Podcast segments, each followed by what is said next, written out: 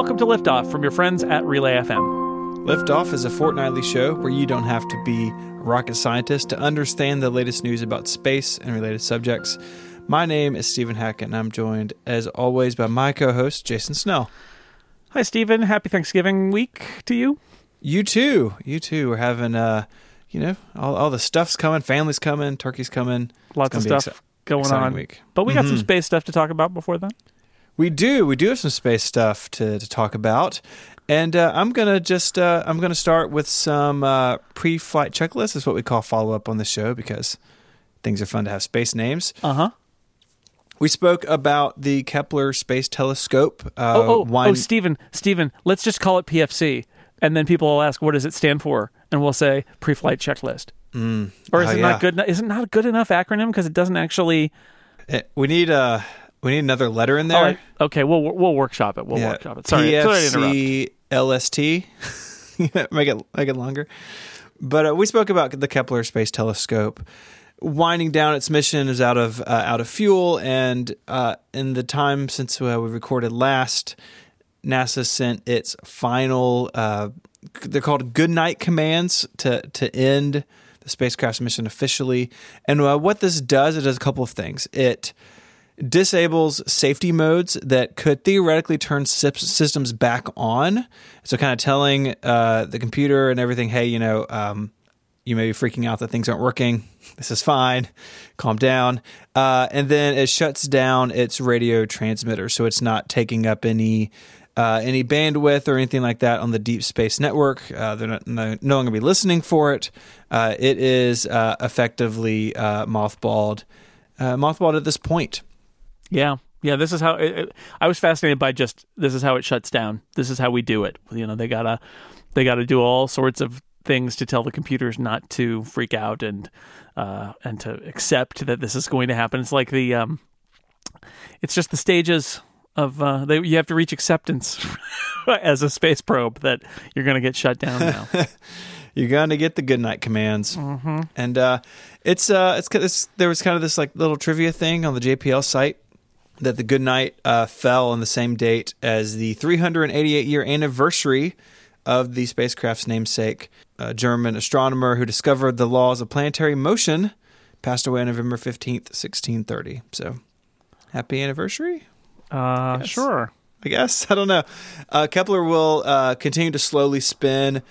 It's in a stable orbit around the sun, about 94 million miles from Earth, and that is where it will be uh, basically forever. So, rest in peace, Kepler. Yeah, good job. De- oh, definitely. I mean, we talked about last time, but our our fundamental understanding of the way the universe is put together and the existence of other worlds totally changed because of this mission. Yeah. It's it's incredible. Yeah. Um, now we have to enter that realm where we don't know whether the space probe is alive or dead, which is Opportunity, mm. as we've been talking about the Opportunity rover, which has been around for a very long time, but uh, it got due to the Martian dust storm, it lost power because it is solar powered and they were hoping that it would, um, when the skies cleared, it would wake back up, or if it got covered in dust, that a dust devil would come along and sweep it so that it could, uh, its solar plant panels were clean so that it could uh, get more power. And we're still waiting for that, but um, something happened uh, in between our uh, last episode and this one that was just kind of weird, which is that uh, for a brief moment, for two hours, people thought that opportunity was back alive. Uh, alas, ho- hopes were dashed. So what happens is NASA, being a, a nice uh, government agency, provides a live feed of the Deep Space Network of what it communicates with various probes all over the solar system. And there's a web page and there's a Twitter account that's hooked into the feed and there's all sorts of stuff like that. And on November 15th, there was a tweet that went out and there was an indicator on the website that it had received data at a low speed from Opportunity and everybody got really excited. They're like, "Did you see this?" It's the word spread. They got, they heard something from Opportunity. It was really exciting. And then uh, the Jet Propulsion Laboratory, JPL, reported that uh, whatever that data was, and they didn't say what it was, it was not a signal from opportunity. They said it could have been many things, including test data or false positives, but uh, didn't give any more detail. So maybe it was aliens or a spy satellite, but probably not. Well, it might have been a spy satellite, or it might have been just a glitch of some sign. But regardless, they say it was not opportunity. The wait will continue, hoping that it will wake up. And you might think that was weird, like, well, what what's going to do it? But like I said, it, it it could wake up by having a wind or a dust devil pass over it at just the right angle to blow off the uh, the dust off the solar panels, and that has happened before. Um, it's also possible that it's just it's depleted and it's not going to be able to come even with the solar panels uncovered. Uh, it just can't boot back up and can't come back to life. At which point it will have, uh, like Kepler, uh, you know, vastly exceeded its expected mission. But anyway, we got our hopes up and they were dashed. That was a real roller coaster on uh, on my space Twitter list the the other day. It's like people were all freaking out, and then it all came crashing back down. Yeah, no, it was uh, we, you and I were both like, oh, they, they, oh, no, never mind. Yeah. Uh, oh well, oh well. Uh, so anyway, that's that's uh that's our two items from Prefect, which for now until we come up with something better is the pre-flight checklist. That's good. And I know that there's no E in in flight, but I don't care. so there you go. Prefect. Prefect 1 and 2 have been completed. Now on to SLS segment. Space Launch System segment explaining geopolitics, mechanical systems, engineering achievements, news, and trivia. SLS segment. So there's this, this interview by NASA's associate administrator, uh, Stephen Jurczyk. It's part of a big thing Business Insider does, kind of looking at the industry of space. Pretty interesting.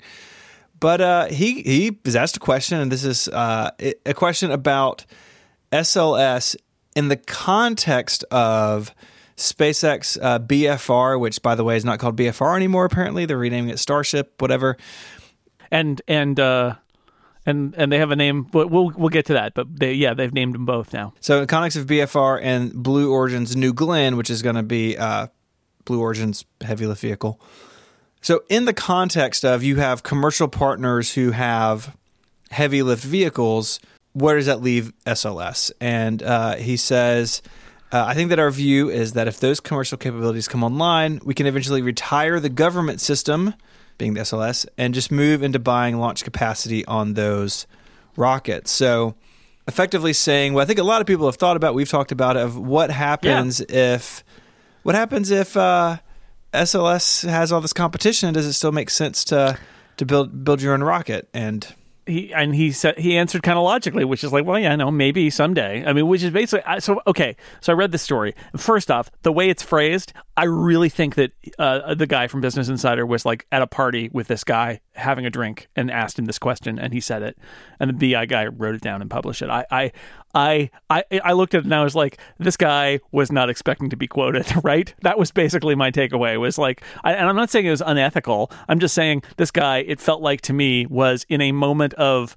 candor, uh, not thinking that it was going to get you know that he was going to say something that would be turned into a story. And as a journalist i've i've been in those situations where you're like hmm, you know do i use this or is this background information? How big a, a story is? I think i think this is a big enough story that it, it's legitimate to relay that that stuff. And yes elon musk has officially he says renamed bfr and uh, the bfr capsule or whatever to it's super heavy is the name of the rocket and starship is the name of the the the human containing capsule that would go on top of it. So super heavy. So super heavy and New Glenn, basically, and whatever follows New Glenn from Blue Origin are the ones that are in this context. And uh, so now we know, right? And uh, there's no more confusion uh, at all. we know that they they're open to it, right? Yeah. There is there is more confusion. So this is getting it's the SLS segment, isn't it?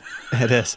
This is getting circulated pretty widely, and uh, and then the boss, Jim Bridenstine, NASA's administrator former congressman. He tweets In case there's any confusion, NASA will not, in all capital letters, will not be retiring NASA SLS in 2022 or any foreseeable date. It is the backbone of America's return to the moon with international and commercial partners. So I guess uh, I guess he wanted to put that to uh, put that to rest, which I I mean we've talked a lot about this, but SLS just like uh, just like the shuttle, just like Apollo, Gemini, Mercury, it creates jobs all over the country, right? It's a big economic driver, and that means that Congress has lots of incentive to keep it going. And I, you know, I did take the time to think through this of what what happens if SpaceX and Blue Origin can do what they say they want to do, and like and NASA does this. What if they did retire SLS after a handful of launches?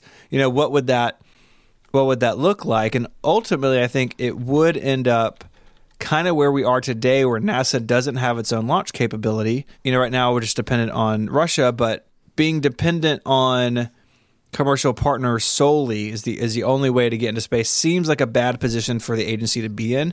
Now, I've got my problems with SLS, but I see the value in NASA having its own launch capability. Yeah, even if it's significantly more expensive than what they could do with the commercial partners, I think it should always be an option so they don't end up where they are now, where like if Russia just decides to stop accepting astronauts, you know, and they've already stopped selling seats, there's a deadline to that, Right. then we're stuck on the ground. And that's not a situation NASA should be in.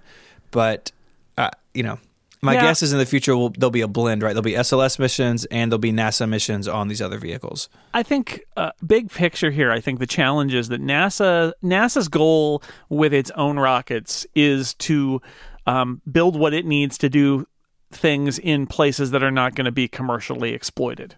That I feel like that's their that's the that's the goal there, which is why Commercial Crew is interesting because that's NASA saying we don't need to build rockets for low Earth orbit.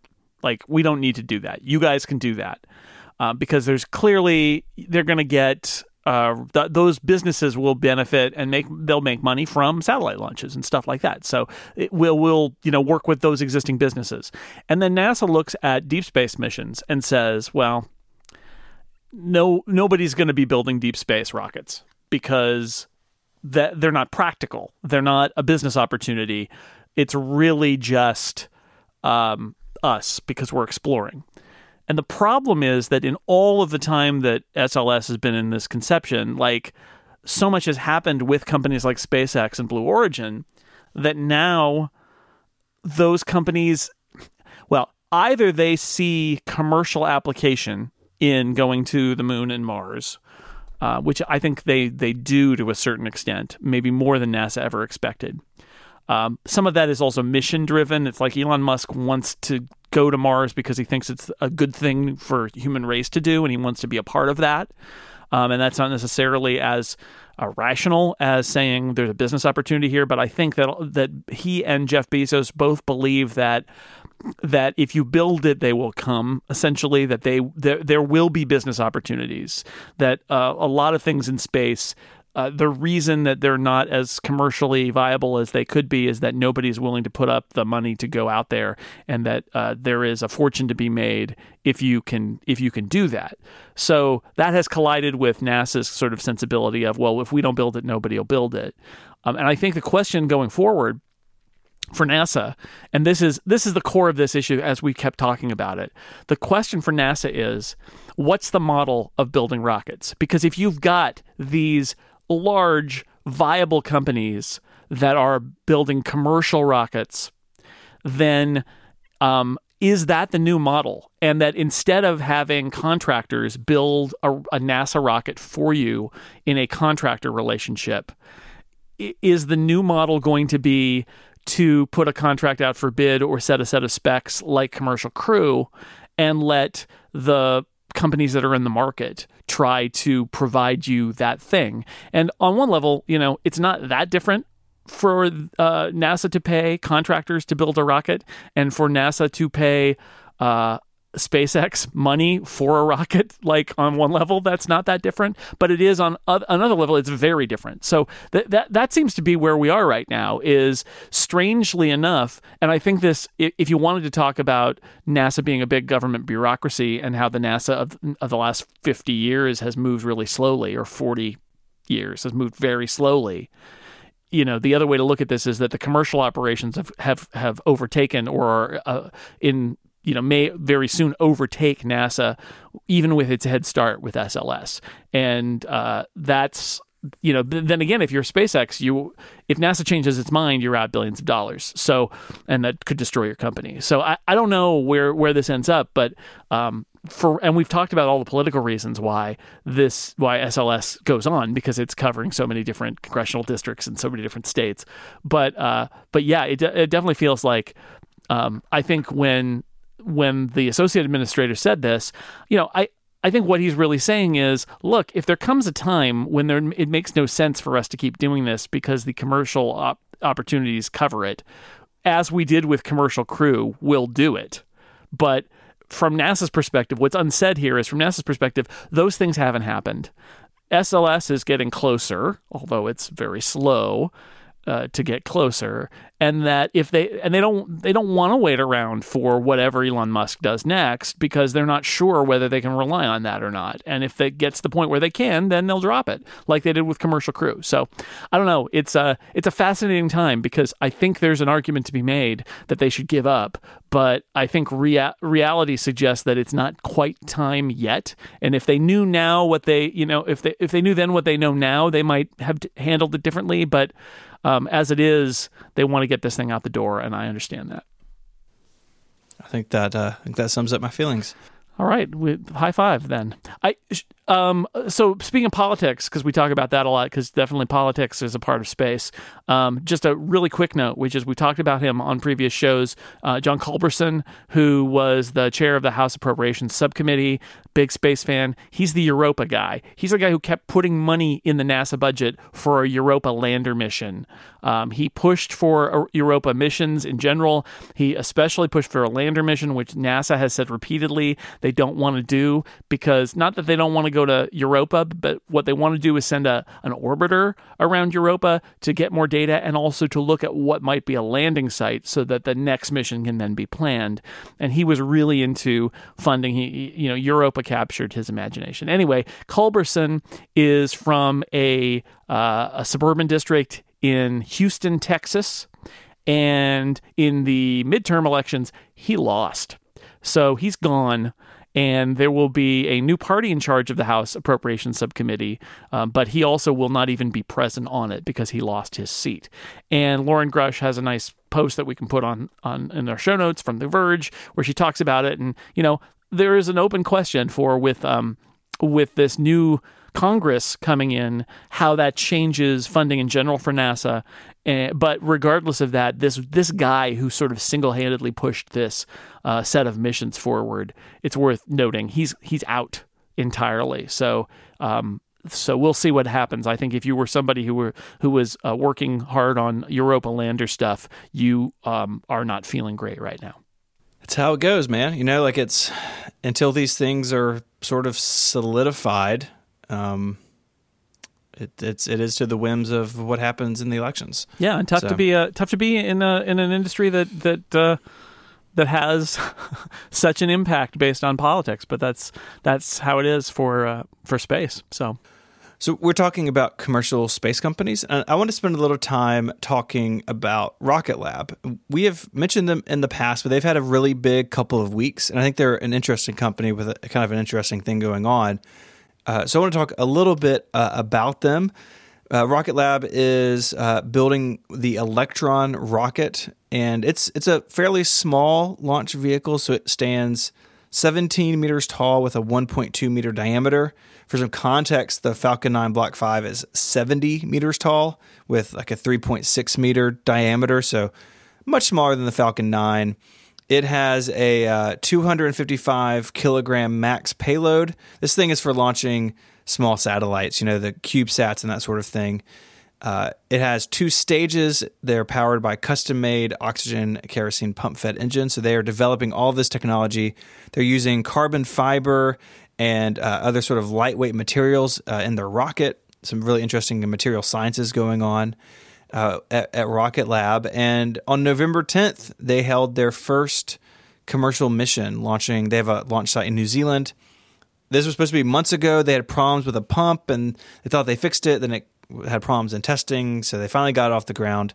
Uh, the mission was called "It's Business Time," which is, uh, I think, a pretty funny name for a first commercial mission. It's good. Uh, carried a payload of six uh, small CubeSats and then uh, I think the most interesting payload was called uh, Nabeo, N A B E O, and it basically was a, a, sail attached to the upper stage, and uh, like as a test to see if you could. Uh, use that, you know, in the very uh, upper limits of the atmosphere to slow down and then deorbit a satellite. And uh, you know that's uh, we've talked about space debris. It's a big problem. How do you bring these things back down? And uh, several groups are working on this. And uh, this its business time launch had a experiment about it, which is which is pretty uh, pretty awesome. And it, it's interesting because the the CubeSat. I'm going to call it a phenomenon. I'm just going to go all the way in. I'm going to call it phenomenon. CubeSat mania is happening. yeah. CubeSat mania. That's right. That's right. It is. Um, it's really taken off, and you know we uh, the, Yeah. the first uh, the first SLS uh, will have some CubeSats deployed. Uh, they talked about having having them in the trunk on the Orion capsule. Yeah, there's a nice uh, New York Times did a story about Rocket Lab, and they were trying to take a bigger picture, like what does this mean that Rocket Lab exists? And what they they basically say in that story, it's a good story, is um, it, it's CubeSats. It's like small small packages. Like our our technology has gotten better to create things that are smaller, and once you have access to space for these small packages, you can do all sorts of really interesting things, um, including you know cover wider areas and do like it, it changes the the economies to to launch a bunch of small satellites versus one big expensive satellite. And uh, I think we talk about all these other companies a lot. Rocket Lab's really interesting because they're they, they see an opportunity in the market for smaller payloads, and the CubeSat mania is uh, one of the reasons why. In fact, there's a quote from uh, Peter Beck, the founder of Rocket Lab, comparing what they want to do to FedEx. You know, it's delivering a parcel to your door. It's uh, you don't need a full size rocket to launch these things, and I think they Yeah. they clearly realize that it is a, a growing market, and something Rocket Lab wants to do is launch. Uh, these rockets very quickly. They, they want to get down to I think like a weekly flight uh, with and sort of the twist on it is a very short load time. So like right now, if you're going to launch a satellite on top of a Falcon 9, that takes months and months and months to to mate them to the spacecraft and to do all the integration testing and and they with CubeSats because they're sort of modular known entities, they don't need a bunch of that stuff, right? And so you know, you and I could show up with Liftoff One, our our 1st CubeSat for our podcast, and man.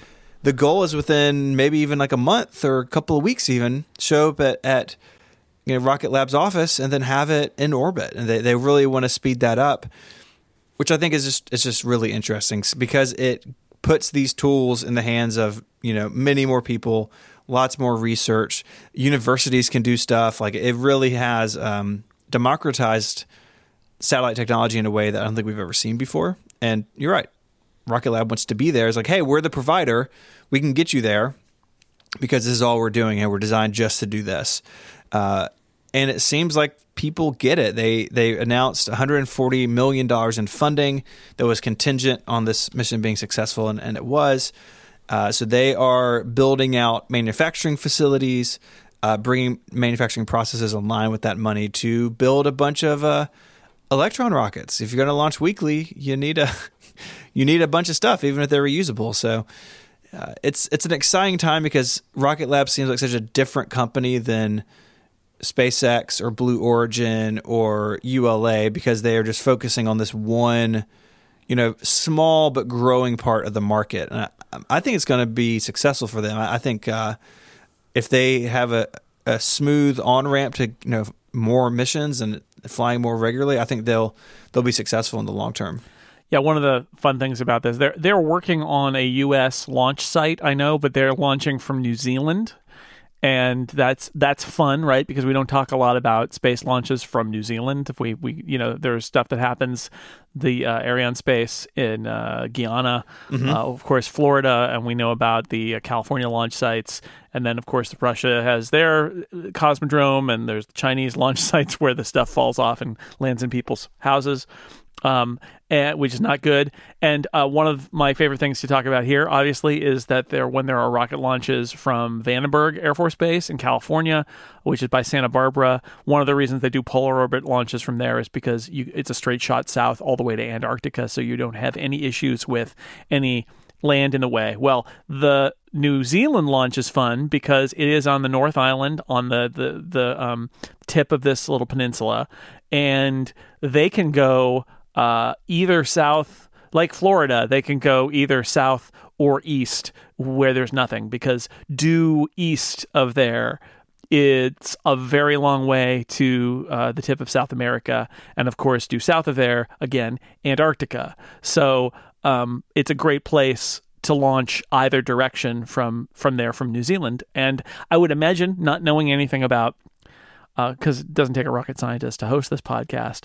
Uh, I would imagine being in the southern hemisphere might actually be interesting in terms of, um, for all I know, it's actually harder, but in terms of maybe access to certain orbits that are harder to get to from the northern hemisphere. Maybe not, but um, I love I love that it's you see pictures of the rocket lab launches and it's just like there's this green field with a rocket in it yeah, and yeah. and the sea, and the ocean behind it and then there goes the rocket like a rocket launch from nowhere today.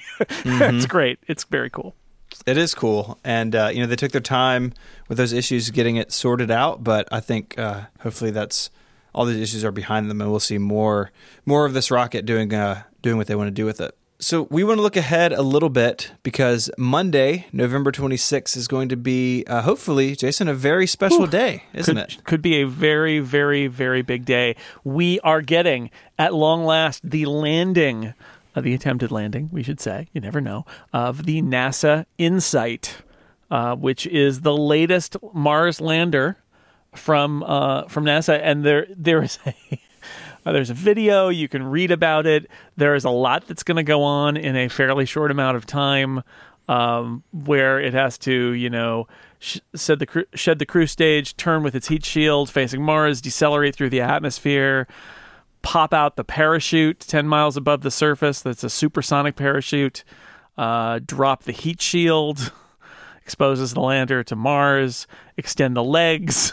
shoot off the radar. it's a bunch uh, stuff. Eject the back shell, which is littering, by the way. Just it's littering.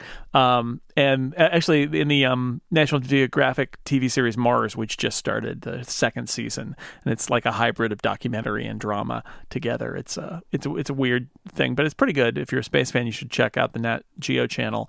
Um, the opening uh, scene of that is that um, there are NASA people on Mars or there's an international crew on Mars and there's a commercial operation that's landing on Mars and they um they they drop their their heat shield or whatever and it just like clangs into the middle of their landing site of the of the international people and they're like hey and it's like, are there laws against littering on Mars? Not yet. Anyway, uh, all this has to happen. They jump. They dump the back shell.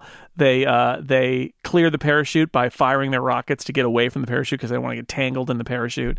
And then you know they have to touch down. It is. I mean, I'm sure that they've got a new clever word for it, but the, the I remember from an old mission they said it was like eight minutes of terror or something like that.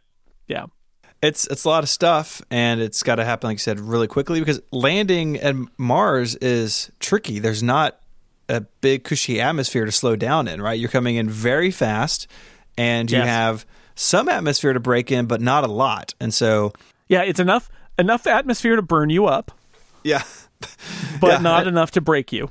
Yeah, it's Thanks, uh, Mars. It's a trick. It's a tricky thing, and so that will all be going on uh, on Monday. And because Mars has a lot of, or because NASA has a lot of other hardware at Mars, and um, so do other space agencies, there will be a lot of monitoring of what's going on. So remember when we talked about the launch of InSight several months ago about the MarCO CubeSats, right? That are traveling with InSight. They will be used to uh, monitor the landing and to help relay information back. Uh, you've got the Mars Reconnaissance Orbiter will be watching as well. Um, I read a, a, little bit older article on JPL that said that Opportunity may be available to help monitor, but uh, mm. I guess not. Um, and uh, so all this is going to happen. You kind of walked us through this this crazy deal. At least there's no like sky crane this time. That's what I remember being so terrifying with Curiosity, and what will be terrifying with Mars the Mars 2020 rover but uh, it's going to get on the ground and then it will basically immediately communicate with a tone that could be picked up by radio telescopes on Earth, which would be uh, noticeably faster than the X-band antenna on the Deep Space Network. But right. it will uh, it will radio back that it's okay. That's the "I'm alive and on the ground" ping, yes. and, and theoretically we'll see the people in the uh, mission control whoop and holler when they get that ping. Yep so all that's going on Monday. I believe that NASA TV is going to start. Uh, I think at 11 a.m. Pacific. Yeah. With uh, with its coverage, and uh, it should be it should be a lot of fun. Yeah, it's something like that. Eleven or eleven, eleven forty-five. I think eleven forty-five Pacific is on Monday is the uh, the landing time. Yes, but they're yeah. going to start early. Um, the oh, by the way, it was in 2012 for the uh, Curiosity landing. They did seven minutes of terror. That's what it they was. called it. And yes, that's the landing where the Mars reconnaissance reconnaissance orbiter ended up sending back a picture of the spacecraft and its parachute descending, which is the most unbelievable image maybe ever taken in, in outer space. It is of a Mars probe landing from a Mars satellite. It's pretty amazing. So maybe we'll get something like that. Uh, that, that it's pretty cool that we have enough eyes and ears around Mars now to do stuff like that. So um, we did a we did that Falcon Heavy live stream. Should we do a uh, should we pop up somewhere on a live stream and uh, get excited about the the InSight landing next year? yeah, week? I think we should. All right. So people should check out uh, the uh, Liftoff Podcast Twitter account, maybe, for Yeah. uh, uh, an alert about what we're doing with that. Um, and I'm sure Stephen and I will tweet that from our own Twitter accounts. And you can, you know, peek into twitter.com slash Liftoff Podcast. If you're not on Twitter, you can still see that stream and, and uh, see where we are. We'll pa- pass out the link on Monday. Yeah, After- we did that with the Falcon Heavy launch, and it was uh, it was a lot of fun. It was fun. People still people were watching it like weeks later, which is weird because it is over. But and and also commenting on the fact that they they don't usually see us, but we are Yeah. humans with like heads and stuff, faces. It's true. It's true. Uh, if you want to uh, check out links about the stuff we talked about, head over to relay.fm slash liftoff slash 85. All that stuff will be there. Uh, there's a link to our Tumblr where we post topics and stories and links and stuff in between episodes. And of course, you can find us on Twitter. Uh, like Jason said, the show is at Liftoff Podcast, and we'll be there on uh, Monday sharing with. Uh, with y'all where we will be for the live stream. But you can also find Jason there as Jay Snell. You can find me there as ISMH. And uh, I guess until our live stream, Jason, say goodbye. Goodbye, everybody. Adios.